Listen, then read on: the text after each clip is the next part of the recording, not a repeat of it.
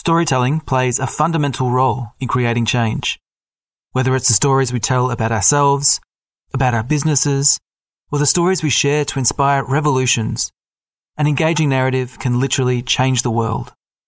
Join me, Nathan Scolaro, and some very special guests, including Dumbo Feather's editor in chief, Berry Liberman, director, Maya Newell, writer, Pico Iyer, and singer songwriter, Mama Kin, for Storytelling for Change a four week deep dive online to hone your skills and master the art of storytelling to create impact. Find out more and sign up at smallgiantsacademy.com.au.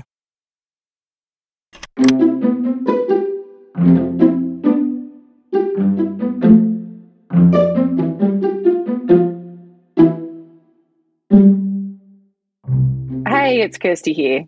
We're excited to share the first in our podcast series on a good society. In this series, we're unpacking the current systems we live, work, and play within and ask how they can do better and be better for people and the planet. What does it mean for us to thrive with one another within our planetary bounds? What structures are currently getting in the way of that? What are the stories we need to be telling to get there? Throughout this series, we look at who we need and want to be as a society and how we can use our heads, hearts, and hands to get us there. First cab off the rank in this series is Nate Hagens. He's a speaker, educator, and thought leader from the States who tackles the big picture issues facing human society and our planet.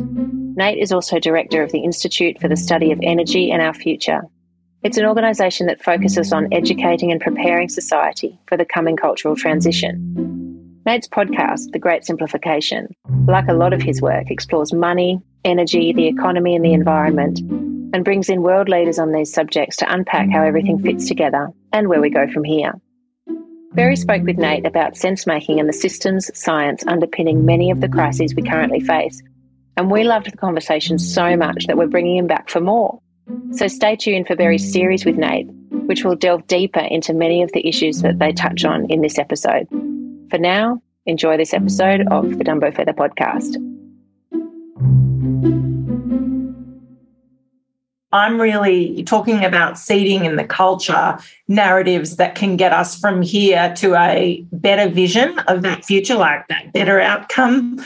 Then I think I think seeding in the culture, useful, hopeful, beautiful, even narratives that we can both comprehend the complexity and the wickedness of the problems and have agency that's really that's really essential here. And i fear uh, i fear a lot of things spiders being one of them but i fear that i have a story about that. Don't tell me spider stories. No no no this is a good story. Just briefly before i saw the light i used to work on wall street and i managed my clients money I was willing to risk my own money, but I wasn't willing to risk my clients' money. I hired a neurolinguistic programmer to help me.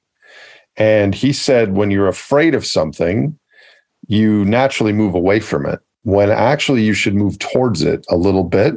And so we trained, he trained me with spiders because I was really afraid of spiders as well as losing money for my clients. So within two weeks, he had me petting marbled orb weaver spiders at my house as a way to overcome my fear of spiders.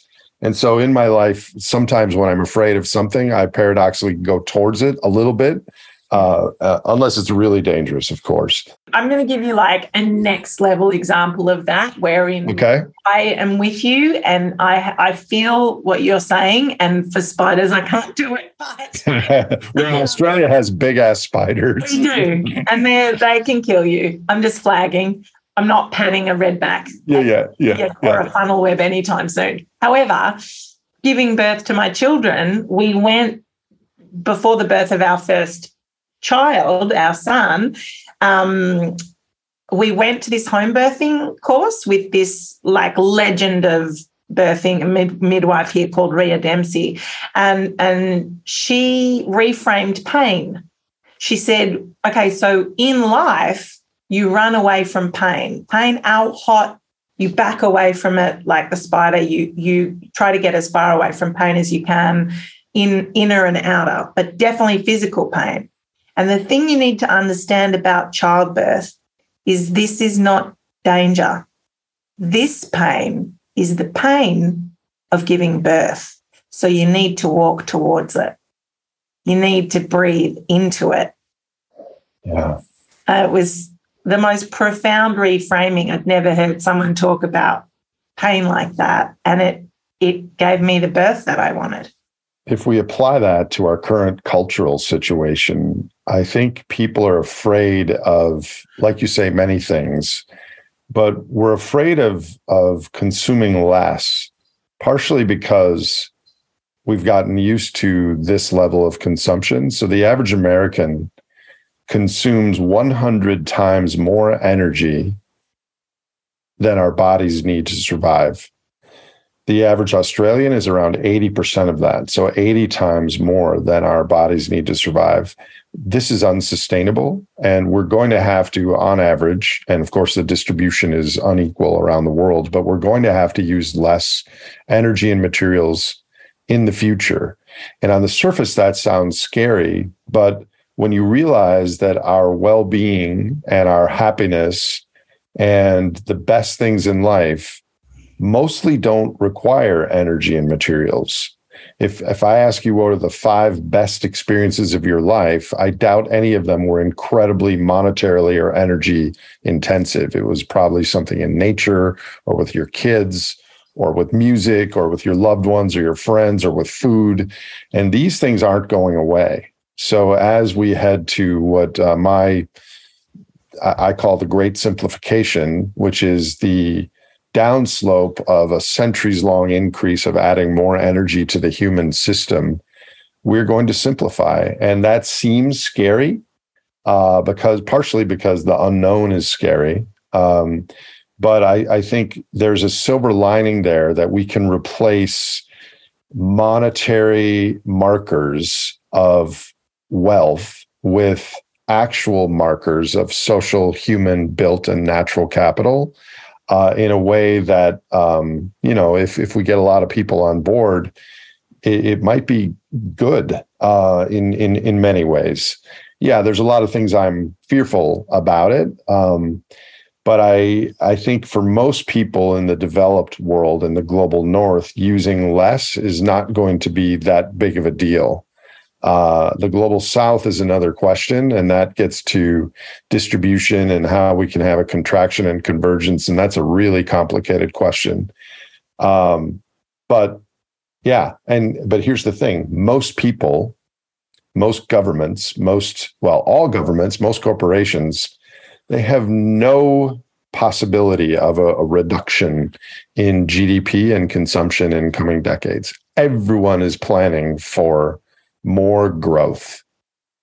Um, so wait, so, so so okay, so yes, go back to that bit where we were talking about the things we're afraid of and the things getting in the way and how to build that cognitive and cultural bridge between fuck we're fucked. I mean, literally, that's. I, I, went and saw Hannah Gadsby last night, performing um, her comedy show here in a massive auditorium with 2,000 people. It was so great to laugh with 2,000 people for um, an hour and a half, and she was brilliant. But she was, you know, she opens the show with "It's the end of the world as we know it." Um, let's laugh anyway. You know, this kind of new cultural sticky concept that we're kind of helpless in the face of all of this kind of new information like it's new to a to the bulk of people that we're driving off the cliff. No one really got that because of the consumption and the growth. And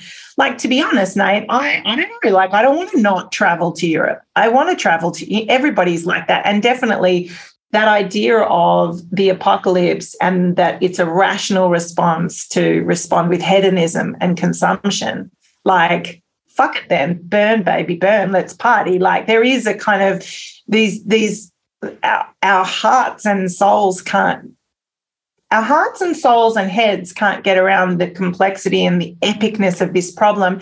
And I love that we're talking already about this because for me, um, extremes turn people off. No, like fear turns everybody off. Like we stop functioning properly. You're talking about a complete reframe of the economy and how we live. Um, and most people, when I was talking about my childbirth story, right, most people are like, why don't you get an epidural, you crazy lady? Like, most people don't want to do the learning through the pain and suffering bit to get to like a high growth sort of upskilling outcome or to get that holistic human experience. They're like, why wouldn't you bypass that? Like, we're into shortcuts. We're into just tell me which pill to take, the red or the blue. And if you look at that movie again, what was it called? The red and the blue pill? Oh my God. The Matrix. The Matrix. If you look at that, like most people are like the guy who takes the pill that goes back in. He's like, I want to be rich. I want to have a steak and a big glass of wine and hot women. Like, yeah. So no one wants to be Keanu Reeves right now. Not no one, just a small percentage of people. Yeah, I was going to say. And we have to talk to those people and breathe life into their uh, awareness and their spirit of of going all in to help our situation. But that's why there's different messages for this. I think personally, I think the full truth of my course and my 20 years of synthesizing how energy, human behavior, and ecology fit together is probably not for 8 billion humans. Um, there's different manage- messages for governments. There's different messages for activists. There's different messages for children and young adults, and there's there's different mes- messages for um, you know the general public, which is after basic needs are met, the best things in life are free. There's probably an economic winter is coming scenario in the not too distant future. Um, Self worth, your physical, psychological uh, situation, your friends, your network, your social capital, your skills, your knowledge, your health, these things are going to be your new net worth. And we've lived in this anomalous period of using fossil sunlight of the equivalent of 500 billion human labor equivalents relative to 5 billion real humans. And this is unsustainable. So I think getting to your question, my Twitter uh, handle is navigating the the narrow line between fantasy and doom. And I think people like certainty. And uncertainty, like I'm not sure what's going to happen, that actually feels bad to a person. So that's why we end up having extreme views of we're screwed. There's nothing, eh, we're headed for a Mad Max future, or we're going to science the shit out of it and technology is going to solve us and we're going to be colonizing Mars and all these people are Malthusians. Those poles gravitate, people goes to those. What's that word? That was a cool word. Malth- Which word? Malthusians? Oh, Malthusian. Well, so Thomas Malthus was a preacher a couple hundred years ago uh-huh. that famously said that um, the exponential growth of humans is going to outstrip the linear growth of our crop production. And so there's going to be a die off. And he was wrong. Um, he was wrong because he he lived before we found fossil fuels. And then Paul Ehrlich famously wrote a book called The Population Bomb in 1969, kind of saying the same thing. But then we went to debt and globalization to and and the uh, the Green Revolution with Norman Borlaug, where we used fossil fuels to create nitrogen fertilizer to boost global crop yields. And then we kicked the can again in 2009 when global central banks took over the the banking money creation model. So we we keep kicking the can of accessing more energy and materials. And personally, I think there are no more cans left to kick. And the next big can is going to be in our minds. It's going to be in how we think about our consumption and our relationships, uh, because we're not going to be able to have more than the current 19 terawatt global economy, which works out to continually the global human economy of almost 8 billion people consumes energy the equivalent of 19 terawatts, which is 190 billion 100 watt light bulbs turned on all the time. So that is on the backs of huge amounts of non renewable resources. And yes, we have a lot left, uh, but what's left is deeper, more costly, more environmentally dangerous, has CO2, et cetera. And so we're, we're going to have to, you know, live differently uh, quite quickly and and that's what this is all about and that's what my class is all about you know it's fascinating uh, berry in my class at the end i've told the students a lot of uncomfortable things about the world um, and first of all they all almost all appreciate professor i learned more bad things about the world than i imagined taking your class but I actually feel better than I did before I took the class because now I understand and I have a framework for what's going on. But at the very end, the last two weeks, I give them the here's what I recommend. And I ask them ahead of time, what do you think the answers are? And they're like, uh, more solar panels and don't eat meat and drive an electric car. And it was really none of that. It was all um, personal reflection on what makes them happy and can they live differently not to save the planet but to be more flexible and resilient in their own lives and just to kind of have a young person's look in the mirror at a night as a 19 or 20 year old um, to see does all this consumption and this treadmill of constantly looking for likes and ordering things on the internet is that the life i want to live in the next 70 years? And so to me this starts with individuals recognizing their relationship with consumption and stuff and social status and trying to live like others. Like i really don't think our culture has a problem with greed i think we have a problem with envy where we look at others and we want to get the social status that they have. And that's associated with having money or consumption. And it doesn't have to be that. We compare ourselves to others. And in this culture, we compare it based on how much stuff we have or how big our house is or the trips or whatever. But in prior cultures, and I expect in future cultures, we will compare ourselves to others using different metrics, maybe how kind or how musical or how artistic or how good of vegetables they grow or any anything like that.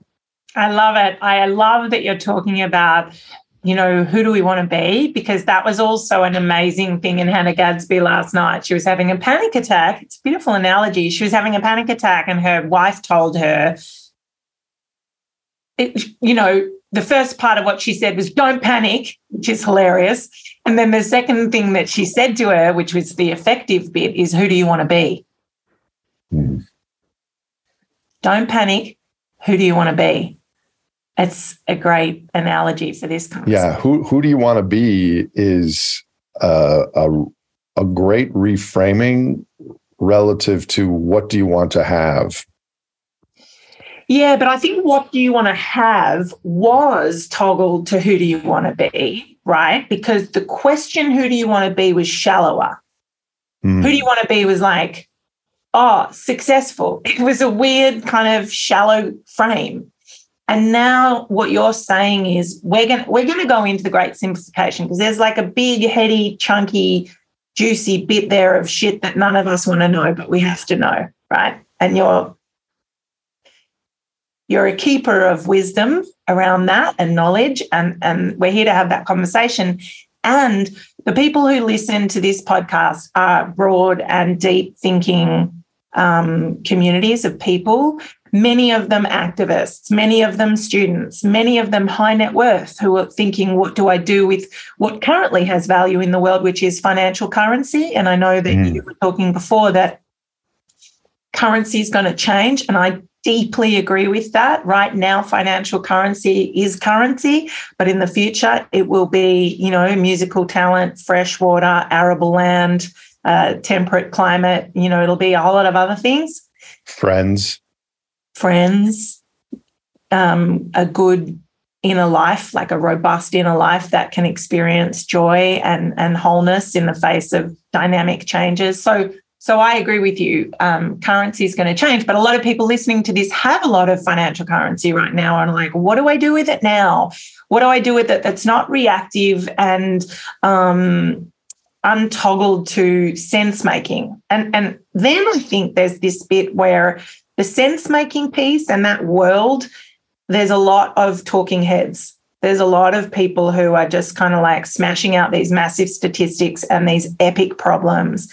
And there's not enough uh, conversation that's really helping break that down for the, like you said, those different audiences, those different mm. strata of people, some who have less and greater agency, some who have more social capital, more financial capital, like people are coming at this and want to hear what you have to say, but they're coming at it from such different agency and sense making capacity.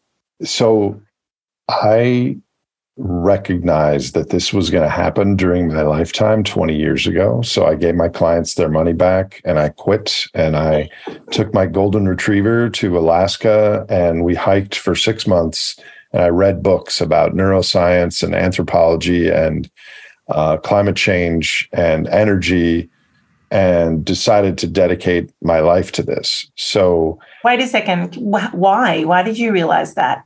You're on Wall uh, Street. Uh, what, what, got you? Well, one of my clients uh, was a billionaire, wanted me to help him trade oil. Uh, and so I started reading about oil, and I'm like, oh my God, this stuff is like pixie dust. It's so powerful and what it does and we're not paying for the externalities. When we buy it when we consume it we're only paying for the cost of extracting it from the ground where ancient oceans and heat and pressure and millions of years condensed it into this like magical substance that we add to our economies. And we're not paying for the cost of pollution. The cost of CO2 is not included in the price of petrol in Australia or the United States or anywhere.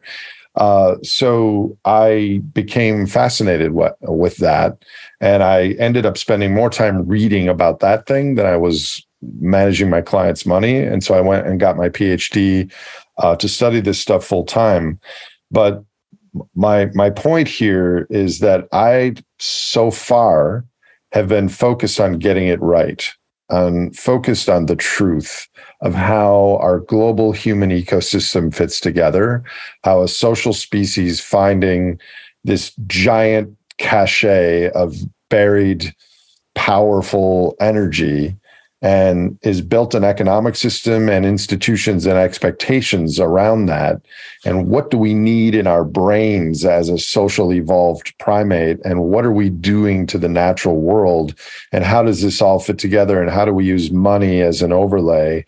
So I really have not spent much time, uh, partially because it's a small organization, breaking the message down in a professional communications way to those different audiences. I'm mostly just trying to understand exactly what's happening. And what's awesome is that everyone is trying. I think that a lot of people are trying now to take it in and then say, okay, I'm a politician. Like in Australia, we've just had such an overhaul of our political landscape it's kind of it's hard to just get your head around that, let alone the groceries I need to get for my house this week. But like we have a climate friendly government, like a meaning, yeah, they care about the environment, they care about the economy, they care about society and how we're going to do this magical dance to get this Rubik's cube back together in a new way. So let's let's let's keep going. Go on. What were you going to say? Well, I was just going to say, I don't know why this is. Um, I have a podcast. It's called The Great Simplification. It's only started this year. Uh, it's number one in the world in the category of earth sciences. And for whatever reason, half of my listeners are from Australia and New Zealand. Okay. And I suspect, and I don't know, could just be some algorithm word of mouth thing but I suspect it's because people living on those islands, I mean, Australia is a continent, but also an island, um, subconsciously or consciously recognize they're at the end of a global supply chain. And these concepts about limits to growth, environmental damage, sustainability feel more psychologically real than they would in Europe or or North America, and so people are paying attention to, to them more. It's just speculation. Yeah, I don't know either. And maybe everyone listening is having a thought about why that would be. I, I feel like in Australia, we have more cultural spaciousness in a way. Hmm. Um, weirdly, I just think that we have some things that hold us up. We're a bit more like Canada. We're way more like Canada than the US. We've got, um, you know, healthcare for all, and you know, there's there's some social safety nets. Um, maybe that gives us more spaciousness, but maybe not. We definitely had the fires and the floods. Mm. Like we've had these cataclysmic environmental events that are affecting large swathes of the community and uh, those who don't have the financial wherewithal can't get away from those situations so as a collective as a as a country we need to get our head around this stuff so that half of us, it's like the Titanic, literally half of us don't drown, while those of us who can afford it get to higher ground. Like I think we're literally in that. So it could be that. I, I agree. Um, so getting back to your comment that there's lots of people trying to sense make. Um, I agree with that because there's so much going on and there's so many different lenses. You can look at the world from a social justice lens and be right you can look at the world from a climate change, ocean acidification sense. You can look at the world from a geopolitical war or a financial lens or an energy lens. But my work has tried to synthesize how they all fit together, and it ends up with a quite a different lens. So most people look at the world from a money and technology lens that humans over time via markets and technological inventions will find answers to our problems. And there'll be some bumps along the road but eventually we will overcome and eventually colonize outer space etc and so this technology what they don't realize is our culture is energy blind. We don't realize like a fish that swims in water and doesn't know what water is, we don't appreciate or acknowledge how vital energy is to everything that we do. Everything in your house or your studio or where I am, everything in my room right now took energy to mine, create, deliver, maintain, repair, and dispose of. And so technology is wonderful. What we do is we have an idea and then we get some resources and we use energy and materials to create a product and then we sell that uh, around the world. Our technology has been based on increasing amounts of energy every single year other than 2020 2009 a couple years in the 1970s five years in the 1930s for the last 150 years humans have used more energy every single year other than those exceptions. Now how much do we use and how important is it? A barrel of oil which right now in the united states costs $85 does four and a half years of my physical labor Okay. And the uh, we use 100 billion barrel of oil equivalents of coal, oil, and natural gas every year. And we pay just for that cost of extraction plus a little bit of profit for the oil company. So we are effectively adding 450, 500 billion human labor equivalents to our workforce. And all of the economic textbooks and all of the political discussions and all of the technological hopes of the future just look at technology as if it were some natural human birthright that will keep inventing stuff. At some point in the not dis- too distant future we're going to have less energy every year and we're still going to have technology and hopefully uh, cooler uh, more relevant to our lives technology but we've never had to ask the question what does technology do for us as energy declines? So, as one example, the three largest oil producers in the world are the United States, Russia, and Saudi Arabia. And the United States is now accessing shale oil, which we already had the really high quality, cheap stuff then we went to the Gulf of Mexico and drilled under the ocean five miles. And we went to Alaska and got the North Slope. And now we're accessing what's called light tight oil or shale oil, which is this source rock. That's where all the other oil originated and migrated from. There's nothing left after that. So if the United States were to stop drilling today, the existing wells that we've drilled for the last 20 years would decline 40% in one year and another 25% the next year and another 20% the year after that. So we're in a situation where we have to keep drilling yeah, in order to even maintain production. Yeah, it's a Ponzi scheme. Yeah, it's a it's a rapidly running treadmill, and then we're papering over monetary claims on that, and so it's it's really a, a tenuous situation. But the narrative out there is that well, energy is if you have hundred dollars worth of energy, it's worth hundred dollars worth of coffee or uh, technology or something like that. But everything in our world first requires energy.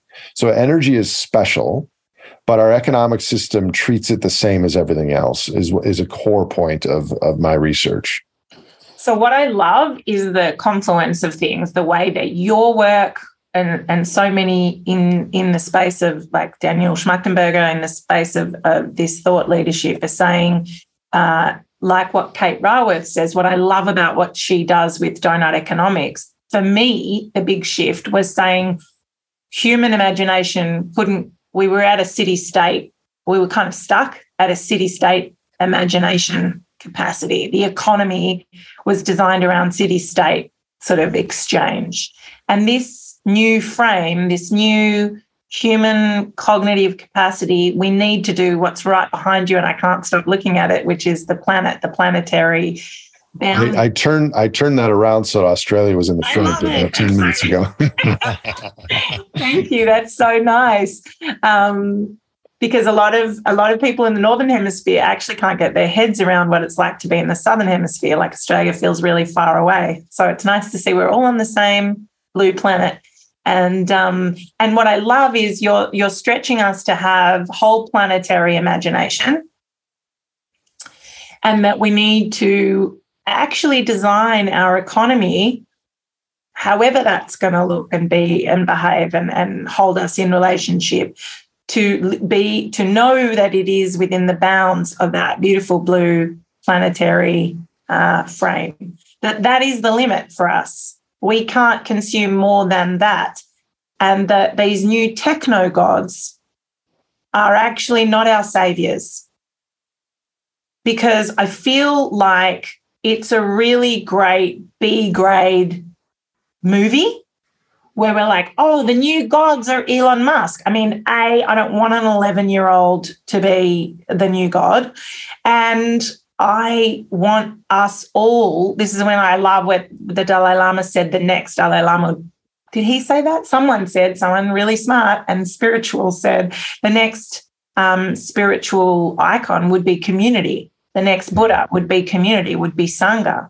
And so that's saying that our collective consciousness can stretch to understand our place not only within our planetary boundaries, but then that planet and its relationship to the cosmos. There is something here, Steiner spoke about it as well. There is a relationship, there's a kind of inhalation, exhalation. There is um, there's something beautiful in here that I feel is connected to our consciousness. And I'm, I'm staying a bit away from the head thing of the what isness um, just for a minute so that I can kind of breathe some life into like an active hope. Because I think the active hope is in our ability to just stretch our imagination to encompass everything without feeling overwhelmed. I don't want anyone listening to this to be overwhelmed because there's a way to think about this. So I talked about energy and technology a little bit. Um, one of the other core parts of my story is uh, evolutionary psychology and who humans are.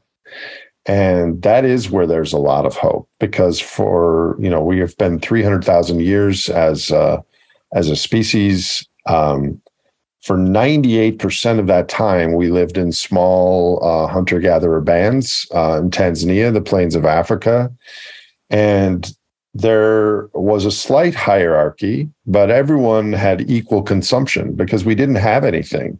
We moved around and, and we worked 20 hours a week, uh, gathering food, uh, hunting, and the rest of the time we told stories and made love and had music and took naps and and played. And so the we are descended from the best of the best at surviving and procreating uh, and having communities that made it through the the perils of those hundreds of thousands of years and so deeply ingrained in us as much as our our physiology is our emotional drivers. We go through our daily lives today trying to replicate the same emotional states of our successful ancestors in a wildly different techno consumption culture. And most of us are miserable. This yeah. is not the stuff that gives us meaning and happiness. It's like we're in this matrix um, sort of sort of thing. So this is really a good news sort of thing if we study our evolution because we don't need all this stuff to live meaningful happy lives. We want relationships with others. We want to be uh, in natural settings hypernormal stimuli. The scientific word is supernormal stimuli which is those things that target an evolutionary aspect of our wiring in a very intense way that makes us feel like we're doing something productive and healthy, but it's really not. Like a teenager in the United States or Australia playing a video game like Overshoot or or or uh, not Overshoot, Overwatch or or something like that in their mom's basement are feeling like they're successfully bringing a, an antelope home to their tribe, but they're really sitting on a couch accessing a coal fired server uh, on the internet somewhere. So there's so many of these things in society that trick us uh, into thinking that we're being happy and successful, but they're really not healthy for us. So I think as our material flows become more expensive or less available, we're going to rediscover some of those things that this last 50 years of of Disneyland orgy of consumption have have brought our attention away from and we're going to start to naturally have community and more social relationships and networks as a response. And my work or my hope is that we start to build those social networks ahead of when we have to build them.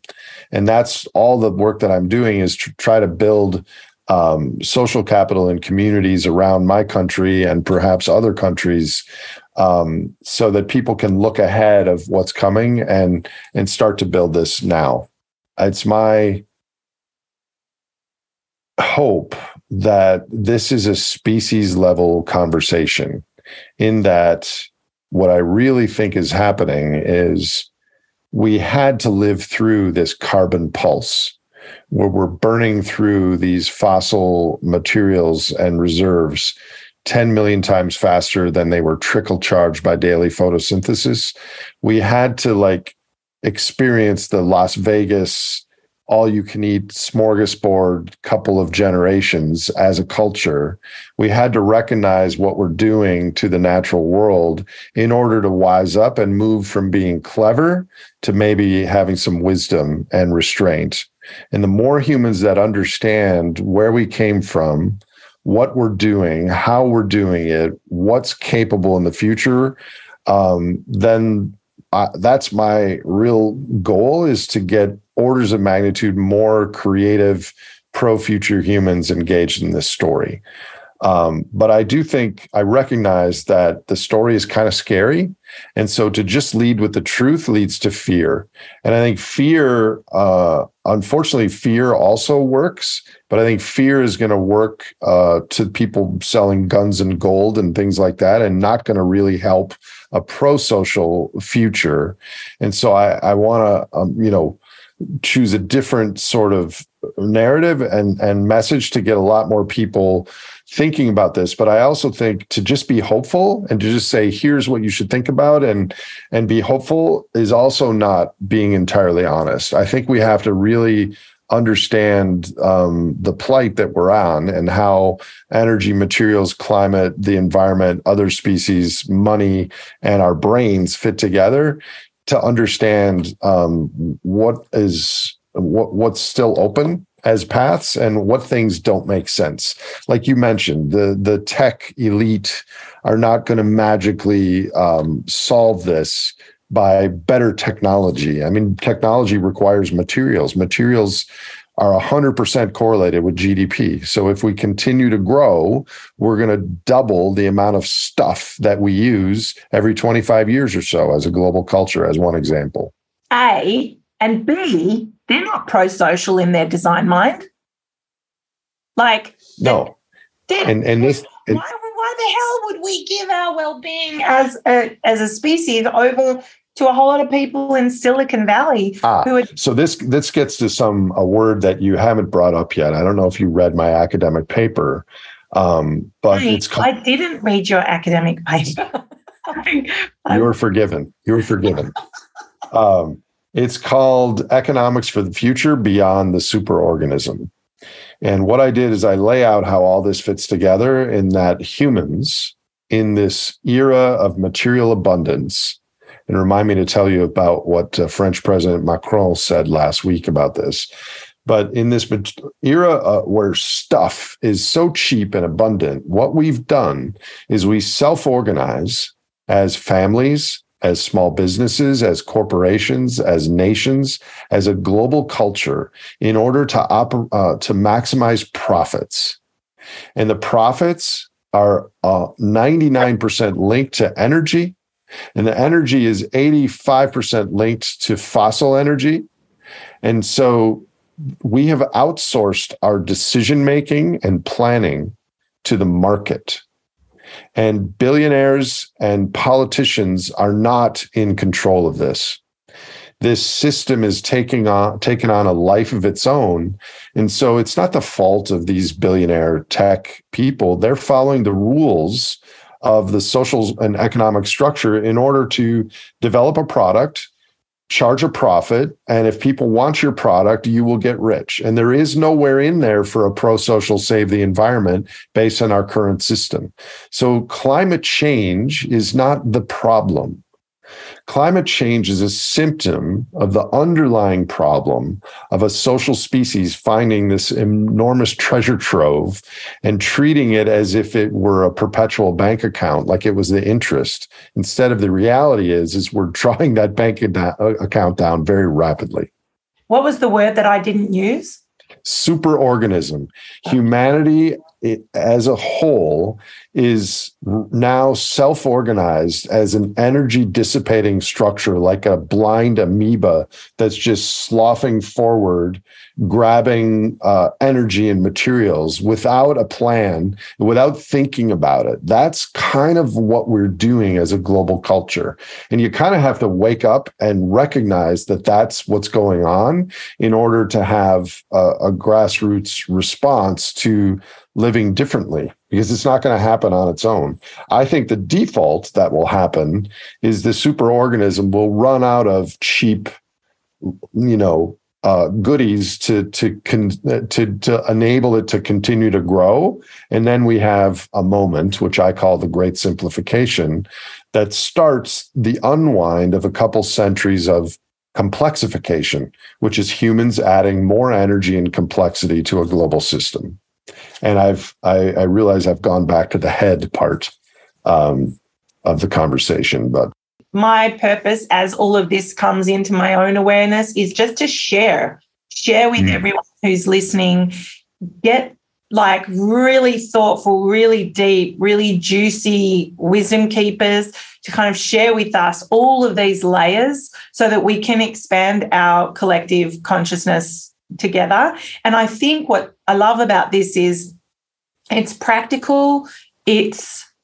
real. You know, this is happening. I think we can all see it just by living our lives. We don't have to be PhD specialists.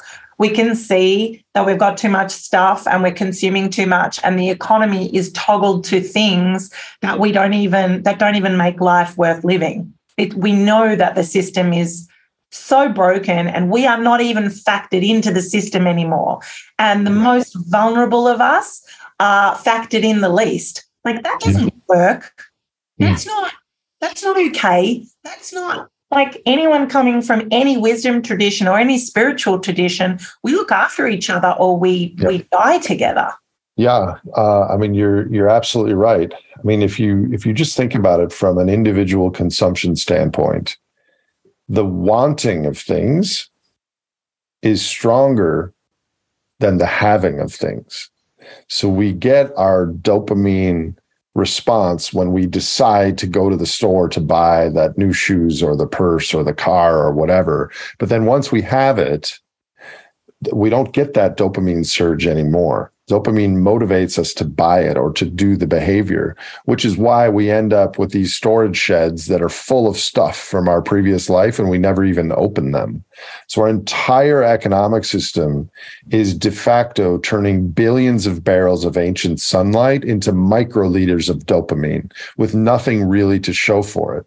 And overlaid on top of that is an institutional economic structure that's optimizing the size of how much stuff that is without looking at the well-being of nature and how people are really doing at all scales so that's what somehow needs to change and it's not a hopeless task because the silver lining is we don't need all this energy and stuff but, to be happy and healthy except for the people on the bottom that don't have access to energy and stuff at all but go on Yes, and I think there's a massive sort of cult, socio-cultural piece here. There's a bit here. There's a story here that you and I are telling, and I know that there's like, I mean, I'm talking to you. What an honor! What a privilege! You know this stuff. You are an expert in your field.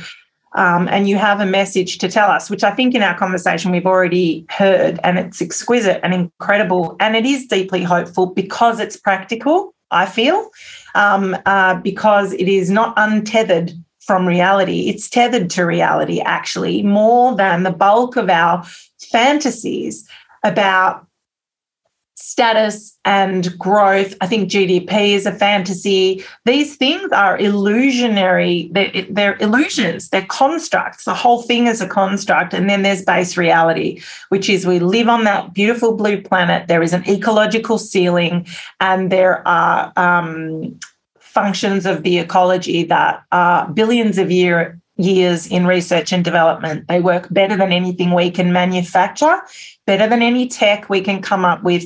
We're not that clever. So we need to just get back in harmony with living systems on earth. And I often say the purpose of financial capital, like if there is a purpose of money right now, and, and if you have a lot of it and you're listening to this, or if you're in charge of a lot of it, if you're a gatekeeper, anything, if you have a little bit of it, it's it's a different story. But if you have a lot, the purpose of financial capital should be in service of life that's the real totally thing. agree. Totally agree. And I think financial capital as a marker of excess status relative to other humans has a fuse, uh, a ticking fuse on it. So if you are a shepherd of resources, I would, and this is a long conversation, but I would advocate considering a spend down strategy of accelerating turning that financial capital into real capital, social built human and natural capital to help communities and help life, as you're saying, navigate uh, the things at risk through the bottlenecks of the 21st century. Because at some point in the future, not to be too dystopian on this conversation, this first conversation, at some point in the future, those electronic digits may not be transferable into real things. Uh, and so now is when communities in the natural world need the excess uh, direction of uh, i mean money is a claim on these other things and so we can direct that money towards things of value now rather than waiting 80 years from now to, to cash it in I love that you've got an evolutionary psychology part of your background because there is so much to unpack in what you just said and so much that I want to talk about. Because one of the things, like the thing that's getting in the way between us and like hearing what you've just said about energy consumption and how we've actually we've actually tied our future to a depletion that like to a resource that's ending. Like it's so um it's kind of sweet in a way you know? It's like a it's like a typical human thing to do when we're not connected to ourselves to our bodies to the planet to each other. We go oh we can just keep doing this thing it's like well something one of my kids would do I can just keep doing no, no, you need to keep putting back in the pot in the middle between all of us. You can't just keep taking like it's something a child does. You know, they have to be told this is the boundary and this is where it stays healthy and this is when you go out of the boundary. And so it's sweet in that way and fucking tragic in all other real ways. What I find is a lot of the gatekeepers um, from politicians to financial managers and and economists to even corporations and then people in business and then you keep going. Like any strata i feel like the gatekeepers there are gatekeepers who i'm i'm less um, simpatico with that i find get in the way and and this gets to how humans make sense of things. These are like the engineers or the people who are good at governance operations like we all think really differently and we have different personality types. And we come at problem solving and comprehension from such different lenses, like you were saying before. And the clash between those comprehension lenses is so enormous. That is how you get artists being devalued in the economy to the degree that they are, wherein the way an artist comprehends everything you're talking about and this conversation is so profoundly important to how we build the world together. But the way an engineer does it is so like I, I'm married to an aerospace engineer, right? Like I totally love how he thinks and I need him for the for things to function. Like he's a function guy and a systems design guy, and I'm half the time off with the fairies and need to be tethered to place, right? And so, so how the hell do we sort that out? Because that's how you get the techno lords solving shit for all of us because they're, they're so good at solving problems and functionality, but then they oversimplify and they don't think holistically.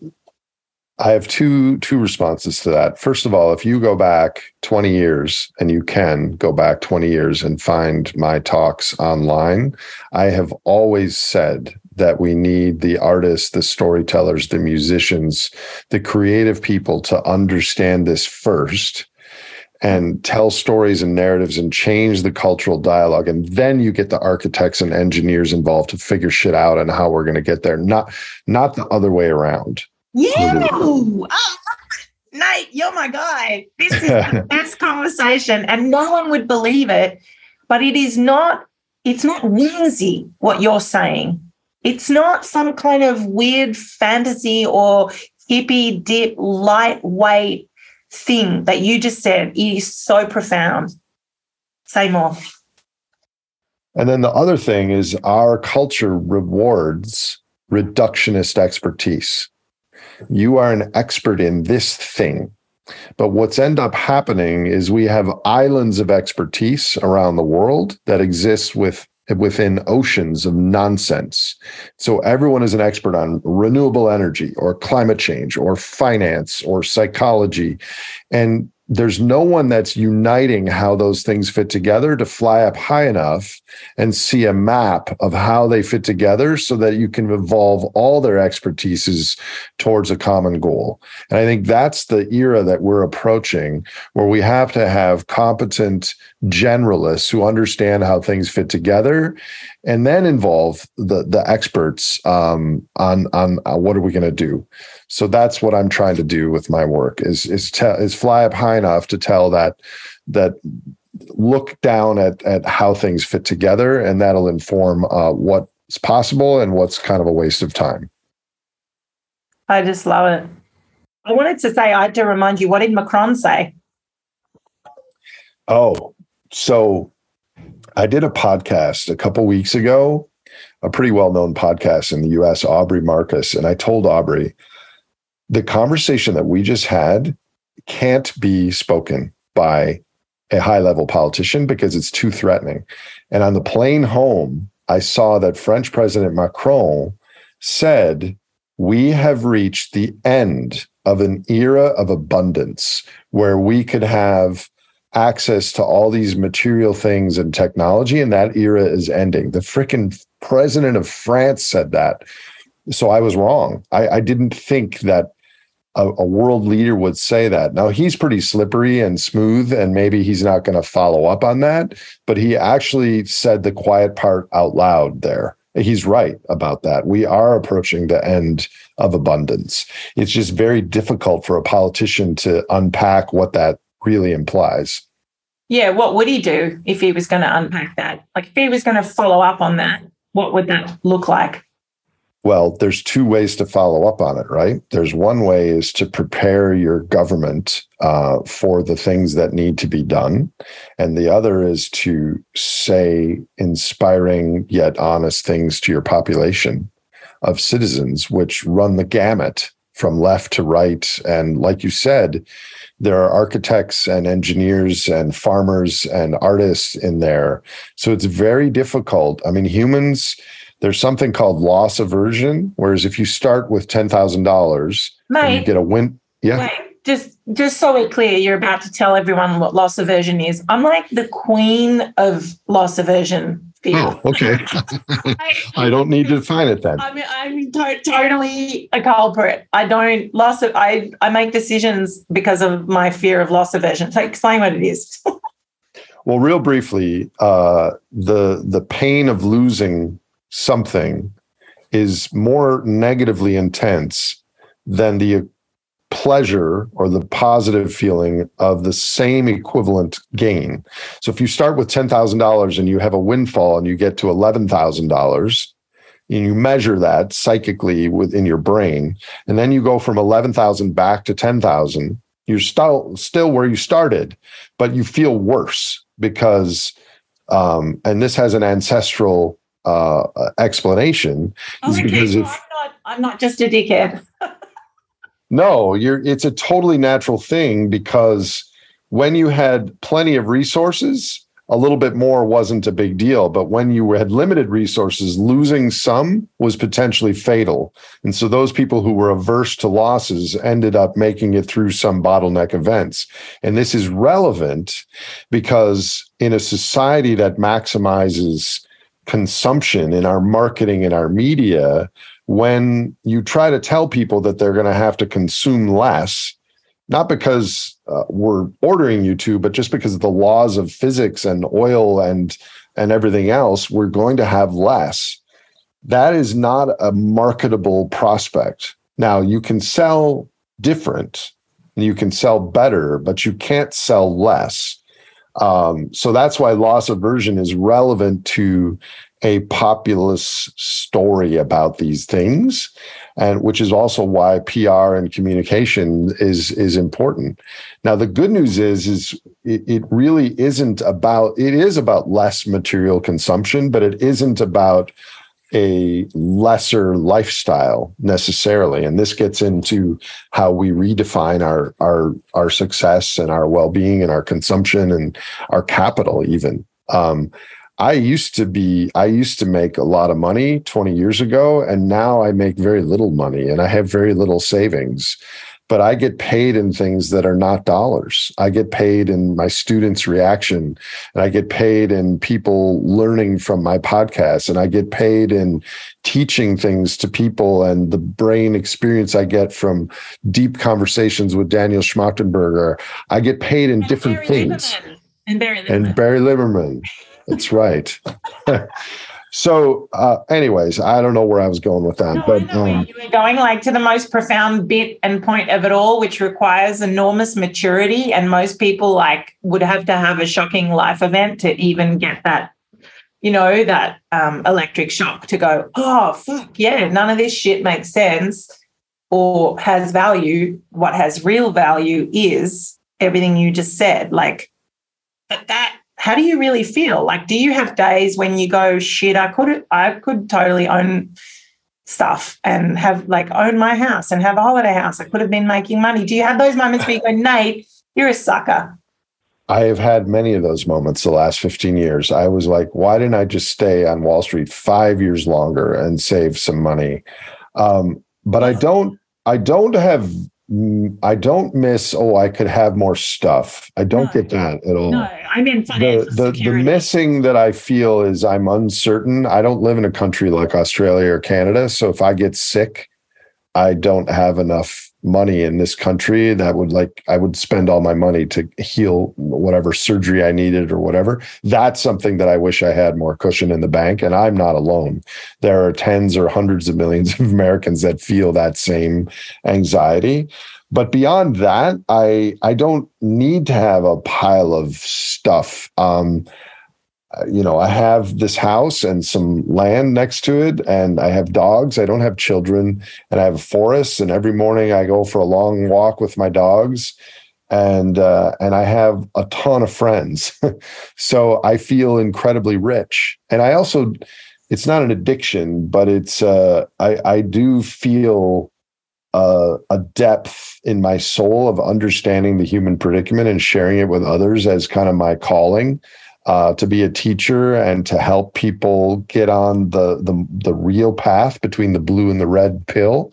Uh, and that gives me deep, deep uh, reward and satisfaction that I'm spending the hours of my life in the right way.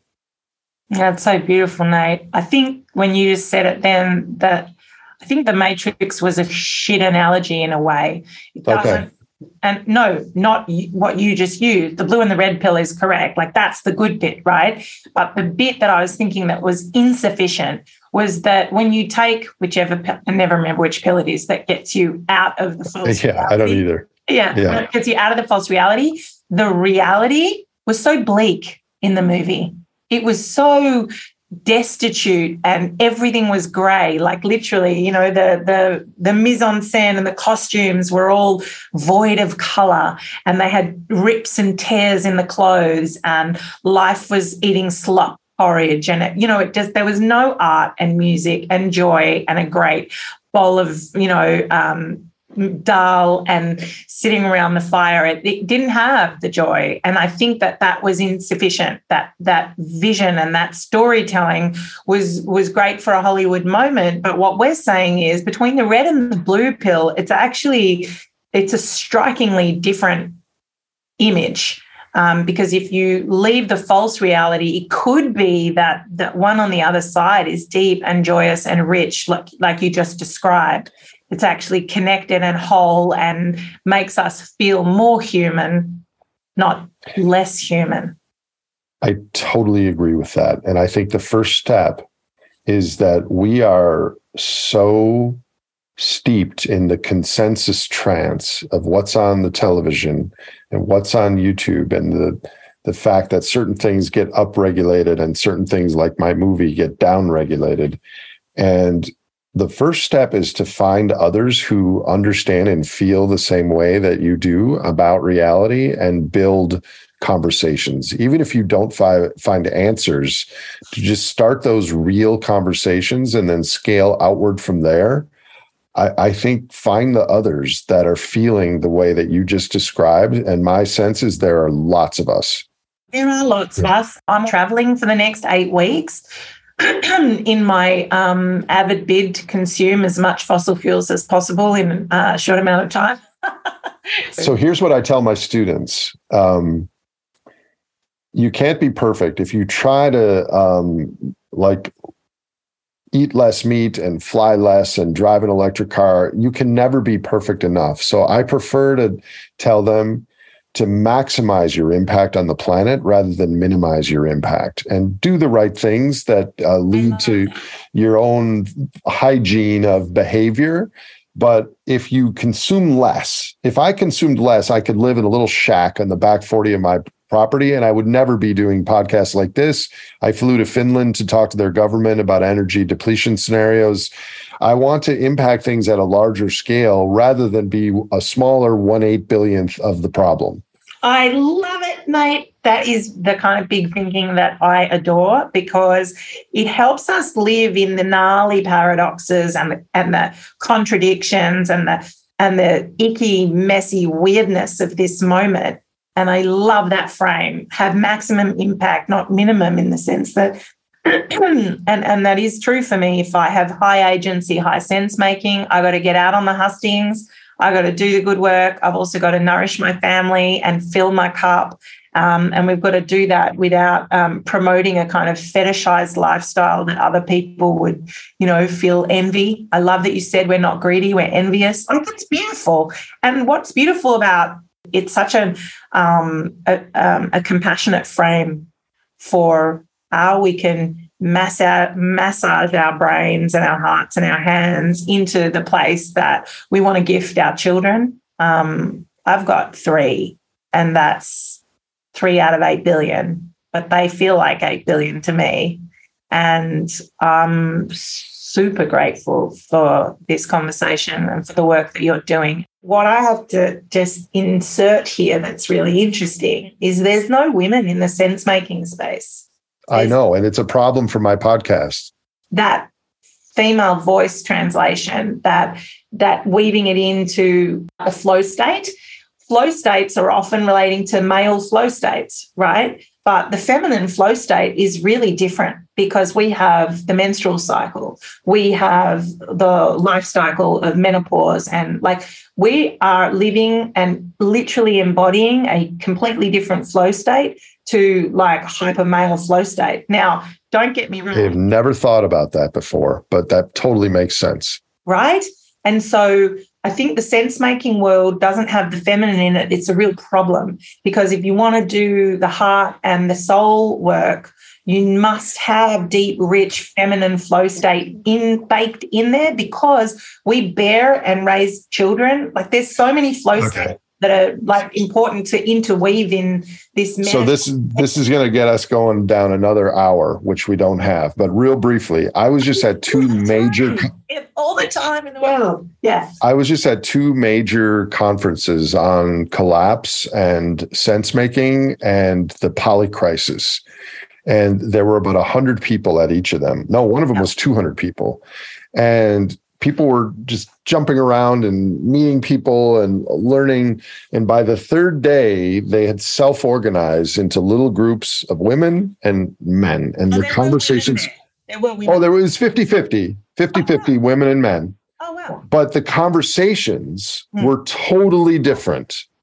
And I think men, from an evolutionary sense, more diplomacy and um, go meet another tribe. And women are more about the nurturing. And frankly, I think we need massive, more feminine energy, more women in this cultural transition space because, from an evolutionary standpoint, women actually have the ability to think rationally about the future more than men do. I mean, this is not a sexist comment to say that men need 15 minutes to procreate and women have to invest a year. And so women naturally are thinking about things in the future more. And we, we just, I mean, it, I mean, it's trite to say it is a male dominated culture. And part of that is due to this massive energy surplus this is the origins of hierarchy is when people there was a surplus resource and then we organized around how to protect that and and uh, etc so let me tell you something wild about that that i've been thinking right because as i'm immersed in this work and i'm immersed in business and the economy and investing and whole lot of spaces that I sit in where I see the intersection between it all. And one of the really interesting things is, is my therapist uh, this year, my new therapist, she's fucking awesome. And we talk about the menstrual cycle a lot because of psychological flow states, right? So it's like she'll often say, Where are you in your cycle? And what's really fascinating that I've picked up on this year really intensely is that for a four week flow cycle for a woman, right? Estrogen levels and, and all the levels change, right? They, they peak, they trough. It's epic, right? You feel like you're on drugs. When they trough just before the menstrual cycle, you feel like you're on drugs and they're not good ones. They're shit mm. ones, right? Your cognitive function is impaired. Um, like a lot of things happen in the flow state, right? When you come out of your period, your estrogen levels start to go up again. Week one to one and a half is like peak performance. And it's advised now that, like, if you're a woman that's plugged into your flow state, you really need to put like my conversation with you or Daniel, I got to put them in that period of ideally it would be in that zone where I'm peak wow. function, peak kind of operations, and I can really smash it out. And I was thinking, no shit. Men don't want to wait around for women when they're in week three. Week three, I'm the fucking basket case. I'm trying to reorganize my entire mood. I'm trying to get shit done and I'm dragging, hauling ass, really. I'm physically like way below par and I can pump weights at the gym for the first two weeks. The second two weeks, I gotta be careful because I got a parent. And wow. if I was a man, of course I'd burn fossil fuels because you guys are week one all the time but maybe a lower week one than female. Week. You're a yeah. regulated week. Yeah, yeah, yeah. All yeah, the time. I had never thought about it that way. Um, and so, of course, yeah. we design the economy in your favor. Um, women and children need to hide behind a bush. We're vulnerable. We are vulnerable hormonally, yeah. physically, psychologically. And because we've got to protect our cubs, we've got to go behind the bush. We can't be hunting. Yeah. Like and like heaps of women want to hunt. They don't want to be. So yeah. But there's a, a, biological imperative there. I just think it's really interesting in terms of how the economy was organized and that thing about fossil fuels and burn baby burn and let's go. It's a it doesn't have a biological flow state that is helpful to the planet and community because of that. Totally agree. No downtime. No need. Totally agree. I will uh, put a little caveat. There's been amazingly clever new research showing that a lot of historical hunters in the hunter gathering were actually women. Yeah, with babies on their backs. No, there was communal chi- child rearing. Yeah, you left it with your cousin or or whatever. I always wonder now what were they doing when they were bleeding and running.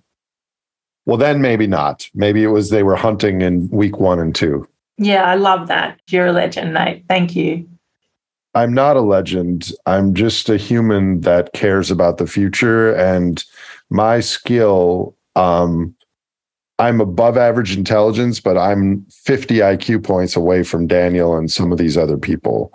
I have a huge social network that i have learned from all these scientists about the brain and about the climate and about energy and i've pulled out kind of the best things that made sense and kind of condensed it all.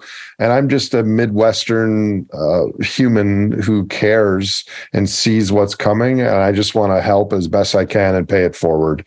And, you know, this is the story, a big ass story, the story of our times. So let's get more people involved in the story. And so if you have the ability to uh, expand and leverage the response, I'm, I'm happy to engage further. And I quite like you as a human being. So there's that. So uh, onwards. Onwards. Thank you so much, Nate. It's been the best. We'll we'll touch, but I'll follow up. Okay. I'll send you. Okay. Okay. Excellent. See you. Thanks, Berry. Have a good one. Bye. Ciao. I love my job. Uh, I'm here. I'm here, and I'm happy. I'm happy because I've just spoken to an awesome human and that makes me happier than any other thing. And I nearly cancelled on him today because I had other things on. So if I can say anything, don't cancel the awesome conversations with awesome people. Oh, yes, my brain is delighted. Um, I just got to say, like, come on, guys, like, fucking let's go. We've got shit to do. We have got a world to remake, and it starts in our minds and hearts. We have to re- rethink things. We have to be spacious and juicy and holistic about how we come at problem solving, not reductionist and um, narrow and fundamentalist. No, spacious, juicy, loving, joyous, curious, get curious, far out. So good. Nate Hagens.